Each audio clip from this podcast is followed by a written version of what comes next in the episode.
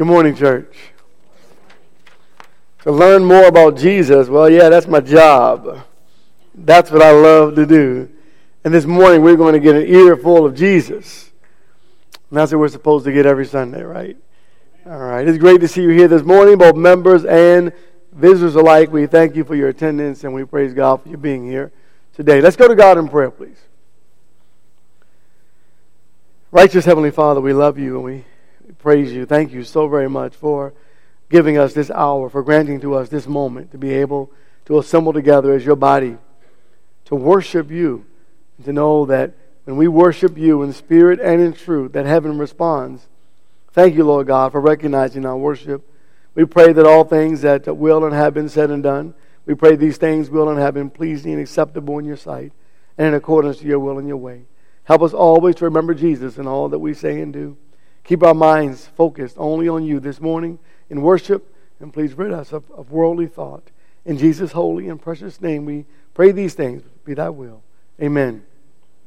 We're going back to Deuteronomy, spiritual alignment, um, because we got to understand uh, that we're still talking about kindness and peace, and, and now today we're talking about we're talking about love, being filled with love and the depth of love. You know, the depth of love is not natural, right? The depth of love is not natural. Love is an action, love is a decision. So listen to the way. We're going to go back to the Old Testament because in order to understand love, you know you have to dig into the Old Testament. And I know sometimes folks have asked the question uh, is the Old Testament important and should I read it? Well, if you want to learn the depth of love, you can't learn it without it. Deuteronomy 6, it's a commandment. Verse 4, which means it's also a choice. Hear, O Israel, the Lord is our God. The Lord is one. And you shall love the Lord your God with all your heart and with all your soul and with all of your might. That's the depth of love, right? To, to dig down deep into the, the recesses of your heart and find a love for God with all of your being, if you will in verse 6. And these words which I am commanding you today shall be on your heart. And you shall teach them diligently to your sons.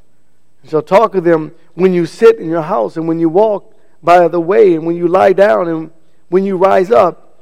And you shall bind them as, as signs on your hand and they shall be as frontlets on your forehead.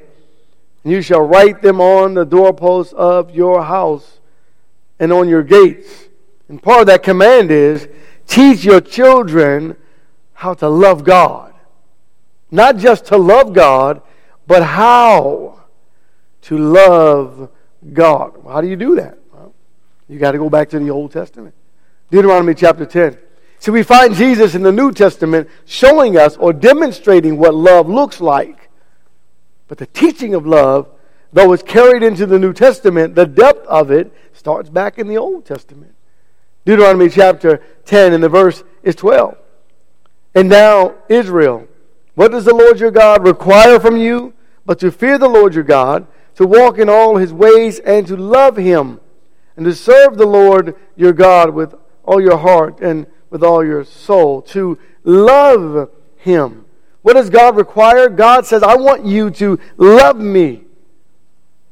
How do we do that? Chapter 11, please. Verse 1 You shall therefore love the Lord your God in all ways, keep his charge, his statutes, his ordinances, and his commandments. Jesus said, If you love me, John 14 and verse 15, if you love me, you will keep my commandments. Love is an action, it's a choice. If you love God, you will keep the commandments of God. What are those commandments? About one of them is love? Verse 13 it says, And it shall come about if you listen obediently to my commandment, which I commanded you today, to love the Lord your God and to serve him with all your heart and all your soul, that he will give the rain for your land in its seasons, the early and late rain, that you may gather in your grain and your new wine and your oil. Notice the condition. If you love me and you serve me and you obey me, then I will, in other words, don't feel entitled, church. Don't live a life of entitlement. No, no, obedience is what God asks of his children. And he, verse 15, will give grass in your fields for your cattle, and you shall eat and be satisfied. Keep my commandments. Jesus, Matthew 22. Matthew chapter 22. Jesus speaks to us. He speaks to us about love. Loving God. He gives the commandment. What is the great commandment, right? Matthew 22, beginning at verse 37. And by the way, I, I, said this week would be the hard stuff, but that's really next week. I wanted to show you first how to, how to get there, right? I'm going to show you first how, how to get there. Matthew 22 and verse 37. And he said to him, You, Jesus said this, you shall love the Lord your God with all your heart, and with all your soul, and with all your mind. This is the great and foremost commandment to love God with everything you have to offer. That's the commandment. That's the great commandment. That's the greatest. Church, how much do we actually love God? If you love me, you will keep my commandment. You think about that for just how much do I when I think about my love for God, how much do I love God? Well, guess what? We can see it. Right? People can see it in our attitudes, they can hear it in our speech, they can see it in our faithfulness. How much do I love God? How much do I love God? How much time do I have for God this week? How much do I love God? God, you are first in my life. And then I look at your life and God is nowhere in your life. How much do I love God? Or, or maybe we look at our lives and find that God might be number 10 in our lives. How much do we love God? The greatest commandment is to love God with all that you can muster up within yourself. Am I doing that? Am I doing that? And then he goes a step further. Right? You, you got to get the first one before you get to the second one. I have to love God before I can even think about loving the second one. Second one is loving all of God's children, including myself. How about that? Not self love, that's very different, right? Not self love, but loving all of God's children, including myself. Verse 39 the second is like it you shall love your neighbor as yourself. How do I treat my neighbor? I think the big question will be who is my neighbor? We'll come back to that one. Right? That, that's the one we need to deal with, right? That's next week. Too much to handle this week. Love is taught. Am I really teaching my children to love God? to love God with all your heart, with all your soul, with all your mind, with all of your strength, with everything you can muster up within your heart to love God. And then show them how to do that. And not just show them, but teach them how to do that. The Old Testament is, is full of the love of God. In fact, the, the law is full of the love of God. Someone says, I don't like commandments and I don't want to keep rules. And you know, rules are designed to keep you safe. Right? Remember we say 55 and stay alive. Right? Because they figured out, you know, these vehicles can only handle this. You know, I mean, they start going through the statistics, and rules are, are designed to keep us safe. So, well, God is just full of commandments. Yeah, they're designed to teach us how to treat each other. Because we don't know how to do that either, do we, church? Think about that. Look at the world. It's full of wars and rumors of wars and struggle and conflict and deceit and lies and wickedness. And, and, it just, and it's just getting worse, and it's going to continue to go that way. How do we know that? The Bible said that. Evil men and impostors will proceed from bad to worse. It's going to just keep getting worse. It's going to continue to get worse. But God says, even in the midst of all this bad, I'm commanding you to love. What does that look like? What does it look like to have a people who are in the midst of a land surrounded by evil, who are not of the world, but just in the world, whose focus is in heaven, and we're striving for the Lord? What does that look like? Go, go back to the Old Testament book and you can read it. Verse 40 says, On these two commandments depend. Wait, wait, okay, so can you summarize the whole law and the prophets, preacher? Yeah, I can do that. Love God with all your heart, mind, soul, and strength, and love your neighbor as yourself. That's the whole law. Do you know the law? Oh, by the way, that's the 600 plus commandments, not just the 10 commandments. You see, God gave us law, and in that law, God was teaching us something. In the law, He was teaching Israel how to be a light. And the way that you're a light is you show and demonstrate those attributes of the law. You keep the commandment of God. And when you do that, guess what happens? The world says, those people are full of love.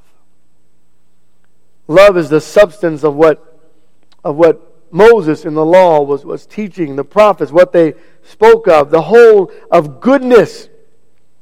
The whole of goodness is to love God and, and to love our, our fellow man. Matthew 7 and, and verse 12. The, the whole thing in a nutshell, when you look at the whole, the whole Sermon on the Mount and the whole message of God. Verse 12, it, it says, Therefore, however you want people to treat you, so treat them. For this is the law and the prophets. Someone said, well, you know, the golden rule. We say the golden rule, the golden rule, the golden rule. But how many people live by the golden rule? Right? God says, I need you to love me. I'm commanding you to love me. It's a choice. Galatians, please, chapter 5. Love is a choice. You don't have to love. In fact, the opposite of love is hate, right? And if we choose to live a world, a life of, of hatred, then if that's your choice, then that is your choice. Is that complete defiance of the Word of God, the law of God? But that's your choice. This morning, when you came to worship, did you come to serve or did you come to be served? Right? Because love serves. You walk through the doors, and this morning when you leave, please don't just. I know the soup bowls are there, right? I know. But when you don't don't just run out of the door. Greet your brethren. Greet the visitors. Show them love. Right? That because that's the most important. God doesn't care about the football game. That, but God does care about love. Right? Brethren, when we come to worship God, we're coming to be what God wants us to be and do what God wants us to do. But not just in this building, in this edifice, not just here, but, but everywhere and every moment of our lives. In Galatians 5 and the verse is uh, 14, God, says, For the whole law is fulfilled in one word. In the statement, you shall love your neighbor as yourself. One word, love. The whole, wait, when I read the Old Testament, I'm just, you know, remember hearing this? You know, the God of the Old Testament is the mean God, and the God of the New Testament is the, isn't that, you ever heard that before? You haven't read your Bible if that's what you think. And you don't understand the Word of God as it is spiritually appraised. The Old Testament is full of the teachings of love, which brings us to Jesus, doesn't it? It's all about Jesus. Jesus is love. God is love. Right? Think about the creation. Think about what God made. Think about, think about everything that, that is, is good in this world. And wow, God is amazing, and He did all that because He loved us. He made the world as is, as we can see it, and, and it was even more beautiful back in that day in the Garden of Eden. And think about what God did. He said, I want you to have the best I can offer you on the earth. And He said, I got something better for you, and that's in the heavens. But for right now, while you're on the earth, I'm going to give you the absolute best that I can give. Wow. Pretty nice place, huh? They can do a lot of fun things on this earth that this is a place that people want to stay here forever. But then God tells his people, I got something better. Right? What can be better? I got something better.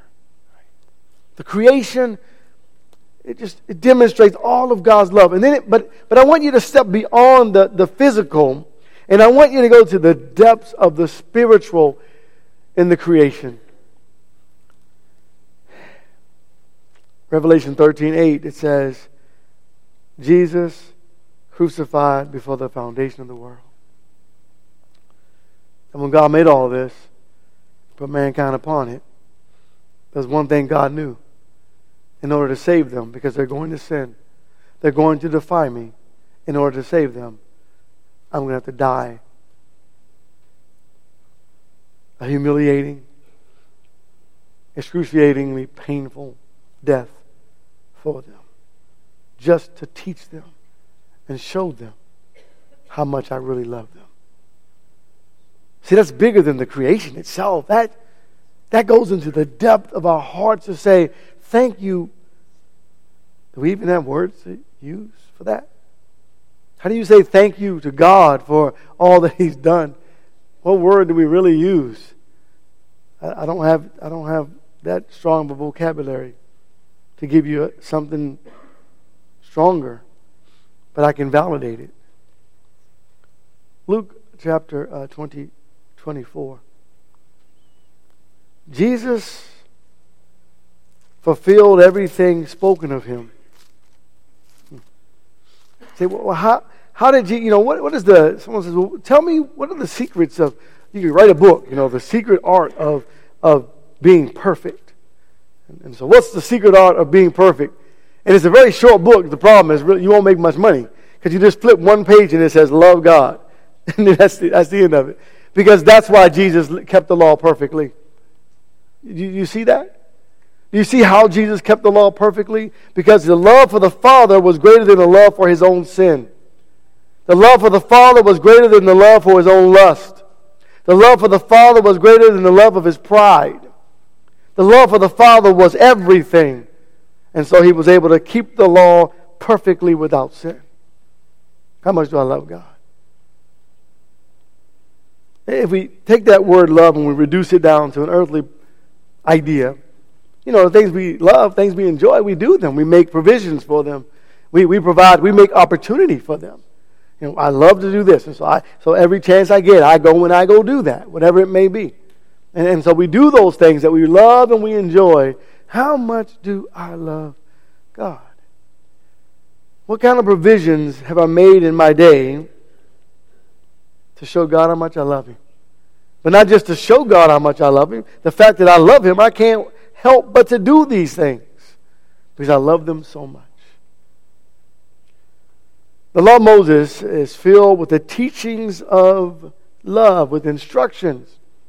So the instructions in the law are, are teachings of how to treat people. Right? First, to start, how do you treat God in your relationship? How do you treat people? Even your neighbor, your enemy. Our love for God is expressed in, in, in our love for people. Think about that for just a minute. Our love for God is expressed through our love for people. They kind of go hand in hand. We'll look at that next week. 24 44 says, 44 says, He said to them, These are my words which I spoke to you while I was still with you, that all things which are written about me in the law of Moses and the prophets and the Psalms must be fulfilled. So let's take a look and think for just a moment. Romans 13. Romans chapter 13. Let's think about what God is, is teaching us. Verse 8 Owe nothing to anyone except to love one another. For he who loves his neighbor has fulfilled the law. For this you shall not commit adultery. You shall not murder. You shall not steal. You shall not covet. And if there any, any other commandment, it is summed up in this saying, You shall love your neighbor as yourself. Love does no wrong to a neighbor. Love, therefore, is the fulfillment of the law. And so, okay, well, let's think about that. All right. So, here's my wife. I love my wife. Guess what? Don't commit adultery. Guess what that does? That shows love. Right? I'm committed and faithful to my wife, and she's committed and faithful to me. I'm showing my love for my wife by not committing adultery. Oh, there's your neighbor over there. He's got a really nice new car. Don't steal his car. Do not steal. Okay? If you don't steal, you're showing and exemplifying the power of love. To my wife, don't murder your husband. No, okay, that's not. that. sorry, it's another one. All right. the next one, do not murder. Right? Look, God is trying to teach us how to love. Leviticus 19, verse verse 18. Don't covet your neighbor's stuff. Leviticus 19, verse 18. Love. Listen to what it says. You shall not take vengeance. Well, listen to this in a marriage church. Listen. You shall not take any vengeance, nor bear a grudge against the sons of your people, but you shall love your neighbor as yourself. I am the Lord your God. Just, just if you if you just get rid of vengeance and, and grudges and holding grudges and uh, that, that's showing love. Oh, I think that word forgiveness then fits in there, doesn't it? Yeah. And, there's more. Exodus 34. When God speaks of himself, he says, Lord, how would you describe yourself, God? What would you say? What do you want us to know about you. And God says, Here's what I want you to know about me. Verse 5, Exodus 34. And the Lord descended in the cloud and stood there with him, and he called upon the name of the Lord. The Lord passed by in front of him and proclaimed, The Lord, the Lord God, compassionate and gracious, slow to anger, abounding in loving kindness and truth. All right, Lord, I want to be just like you. Okay, well, here you go. Here's a good start. All right? Who keeps loving kindness for thousands, who forgives iniquity, transgression, and sin, and yet he will by no means leave the guilty unpunished, visiting the iniquity of the fathers on the children and on the grandchildren, the third and fourth generations, God says, okay, I've got all the vengeance. I'll take care of that. I'll take care of the of justice. I'll take care. All I want you to do is I want you to just practice compassion and graciousness and love toward each other as humans. Lord, but there are some people who are unlovable. Okay, I know. We'll, we'll get there next week. John 6. We'll look at that next week. So the law of Moses is teaching us about, about love over and over again. You go back and you, you read it and you read it, and now when you read it, open your heart, open your minds to what God is teaching about love. And then in the prophets, you read about the prophets. What the prophets teach? What was, what was, the, the, what was the dynamic of their message or the, or the holistic message of their, uh, of their teaching? And it, it was simple. They were teaching people about God. Now, listen to what it says, verse 45.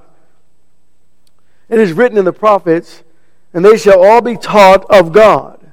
Everyone who has heard and learned from the Father comes to me. So, if the prophets are preaching to you about God, God is love. You, you can't, this is all through the scriptures. God is trying to teach us about love. Psalm 51. You, you have to go back to the Old Testament and, it, you know, uh, the elder challenge is to read 10 minutes a day. So we're giving you lots of things you can read. Start in Genesis, right? And then when you end up in Revelation, it might take you 20 years, but get through it, right? Get through, the, get through the whole Bible. And when you're reading through the whole Bible, look at all the, the messages that God's giving us about love. It'll teach you how to treat people. Psalm 51, verses 1 and, and verse 2. Be gracious to me, O God, according to thy loving kindness, according to thy greatness and thy compassion. Blot out transgressions and wash me thoroughly from my iniquity and cleanse me from my sin. What does it, what does it take to do all that? All that forgiveness. Oh, that's, that's the word. Yeah, love also carries with it the idea of not just graciousness and mercy, but forgiveness. Carry that to your home. But implement that into our marriages, right? Forgiveness. See, I become hard hearted. Psalm 86 I become hard hearted when I'm not getting my way. Right? And, and then I'm rebellious, and then I'm this, and then I'm that, et cetera, et cetera. And if I could just, instead of being so, so insistent on having my way, if I can say, you know, let me just show love instead. Love is powerful, isn't it? We don't always like to do it, though. We don't always like to love people. Because when you, when you love them, you, you make yourself a little vulnerable, right? I know. And when you just kind of expose yourself, when you, I know. But it's a commandment. Why did God have to command us? To think about how bad this really is. What does this speak of us? God has to command us to love each other. How bad are we? He's got, this is a commandment. I am the Lord. Like, wow, wait, you have to command me to love my neighbor? Yes, I do. Because if I didn't do it, you wouldn't love your neighbor. Really? Am I that? Yeah. I guess I am. I think Maury said it this morning the best, right? If I'm better today than I was yesterday, I'm worse off. I'm worse than I was yesterday. Who am I? Am I a monster? I don't, I don't want to be. But you ruffle my feathers. Amen, church. Right? Yeah, we're monsters. Look at that road rage, right? You cut me off, and all of a sudden I'm doing, right? I don't even know why you cut me off. Maybe you weren't paying attention. Maybe you were. Maybe you saw a squirrel. I don't know what's going on, right? I don't know what's happening. I mean, you ruffle my feathers, though, and we got problems, and I don't want to be there. So God says, Look, Tony, you can't be the old man. you got to be someone new. And you say, Boy, I can't believe the preacher's saying that. Well, I'm talking about you, too. Right? Ruffle, let someone ruffle your feathers a little bit. And you realize that, you know, we're not quite full of love like we should be. Church, we got to dig deep into our hearts and find the love. I wonder, I wonder, just in kind of closing this out. I wonder, um, well, let me read it. Let me read Psalm 86 and verse uh, 15 first. But thou, O Lord, art, art a God merciful and gracious, slow. Is that in your Bibles too? James told us to do that, you know, chapter 1, be, you know, quick to hear and slow to speak, slow to anger. God is slow to anger and abundant in loving kindness and truth. I just, you know, just, just want to be like that. I just, what a great goal, right? The bar is so high. Thank you, Lord, for giving me that bar. That's a great bar. That's a great measuring rod. I want to be like God. How about you? How about you this morning? How about next time someone, I'm going to Jonah. The next time someone cuts you off on the road, how about having other thoughts instead of those thoughts? The next time someone, you know, they, they find a way to just ease their way in there, how about just let them over? Uh, you know, right? You know, you they're next to you, they get the blinker on, they're trying to get over, and you're like, not today, buddy. Right? How about you? they speed up, you speed up, they slow down, you slow down, you know, you play that little game. Just, how about just let them over? How about that? Love. God, I love you. God, I want to be like you. God, I'm kind of like Jonah sometimes, though. You know, because you know, you know what happens when your enemy, your enemy comes and your enemy repents, right? And your enemy says, I'm, I'm sorry. I blew it. And you go, yeah, but you know what you did to me? Well, yeah, I do. That's why I'm coming here and talking to you. I'm telling you, I'm sorry. I'm talking about husbands to wives, by the way. Anyway, so um, forgive them. You ever been in a position where you were someone asked you to forgive them, but you weren't ready to forgive. You ever, you ever been there before? Had some folks come and tell me that. I'm not ready to forgive yet. My neighbor told me that. My neighbor says, you know, yeah, you know, appreciate you inviting me to church and everything, but I'm just, yeah, I'm not ready for that yet. I'm not ready to forgive yet. I'm like, okay, well, let me know when you want to talk about that. We left it at that. Kind of like Jonah. You know, yeah, okay, bad people. I get it. I mean, you know, they, they got a history.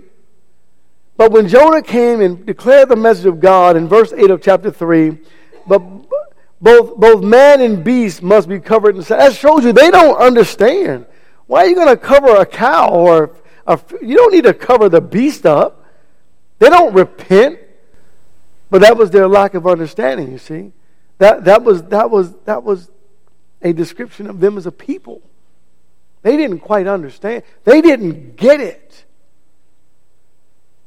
So in verse 8 it says, Both man and beast must be covered with sackcloth, and let men call on God earnestly that each may turn from his wicked way and from the violence which is in his hands.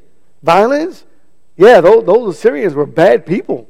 Go back and study the Assyrians in 700 and something BC, and you go, wow, these guys are putting skulls up. I mean, these guys, these were bad people. But they said, hey, we, we want to turn from our violence. Who knows? God may, may turn and relent and withdraw his burning anger so that we shall not perish. Oh, well, the only reason why you guys are repenting is because you don't want to perish. okay? If, if that's the reason, then so be it. At least they're repenting.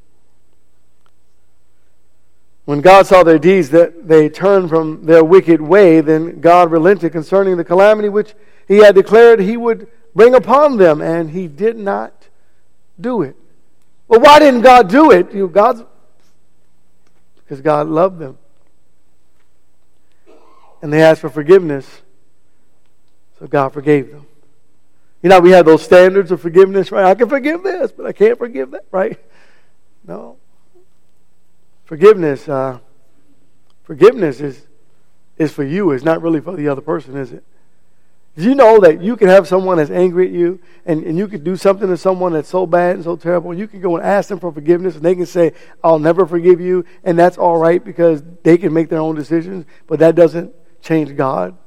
God will forgive you anyway. Right? You make it right with God and God's got you covered. That's all you have to do. Make it right with God. God's got you covered. Now, there might be some extra steps where I might have to go to my brother or sister and say, hey, I'm sorry. But whether they forgive you or not doesn't matter. What matters is that God forgave you. But then I'd ask the question why wouldn't you forgive them? Well, Jonah, I'm not going to go preach to them because I don't even want to give them a chance to ask for forgiveness. Right? I want them to die mercilessly. Hmm. You ever said that about your enemy? You ever been there? You ever been in the military? Ever been called up? Want them to die mercilessly. Really? You really want them to die? Not really. When it really comes down to it, we don't really want that. But sometimes in our hearts, we're kind of like Jonah. Maybe not death. Maybe I just don't want them to be saved. I'm not going to talk to that person. But it greatly displeased, chapter 4, verse 1, it greatly displeased Jonah that they repented and they asked for forgiveness and they agreed to turn their lives around and they agreed to serve God and, and to do what's right. And, and you know, for about 200 years, by the way, they did it. They, they did great. And then 200 years later, God destroyed them because they went rogue and turned wicked and evil that whatever number of generations removed. But, but at this moment, Jonah was angry. I wonder who didn't get the message. Was it Nineveh, who was full of, of, of wickedness and evil, but then turned their lives around once they gained knowledge? Or was it Jonah, who had all the knowledge, but was privileged and entitled? I wonder who didn't get the message. And then verse 2 says, And he prayed to the Lord and said, Please, Lord, was this not what I said while I was still in my own country. Therefore, in order to forestall this, I fled to Tarshish. For I knew that thou art a gracious and compassionate God, slow to anger and abundant in loving kindness, and one who relents concerning calamity. God, I knew you'd forgive them, and I didn't want them to be forgiven. I'm just being honest. That's the opposite of love. Right? This morning, this lesson is yours. Listen, it doesn't matter what you've done. You ever, you ever talk to someone who says, I've done some things that if I told you, um, your ears would, would tremble, and I can never be forgiven, be forgiven for my, my sin. And, and say, that's no sin too big for God, right? We know that, church. But you have to repent, you see. And so if you're outside of Christ and you want to come to Christ today, you, you, you believe in Him and you, you, you repent. Turn your life around and begin to live for Him and you confess His name and you baptize, immersed in water. The old man dies, the new man is resurrected to a newness of life.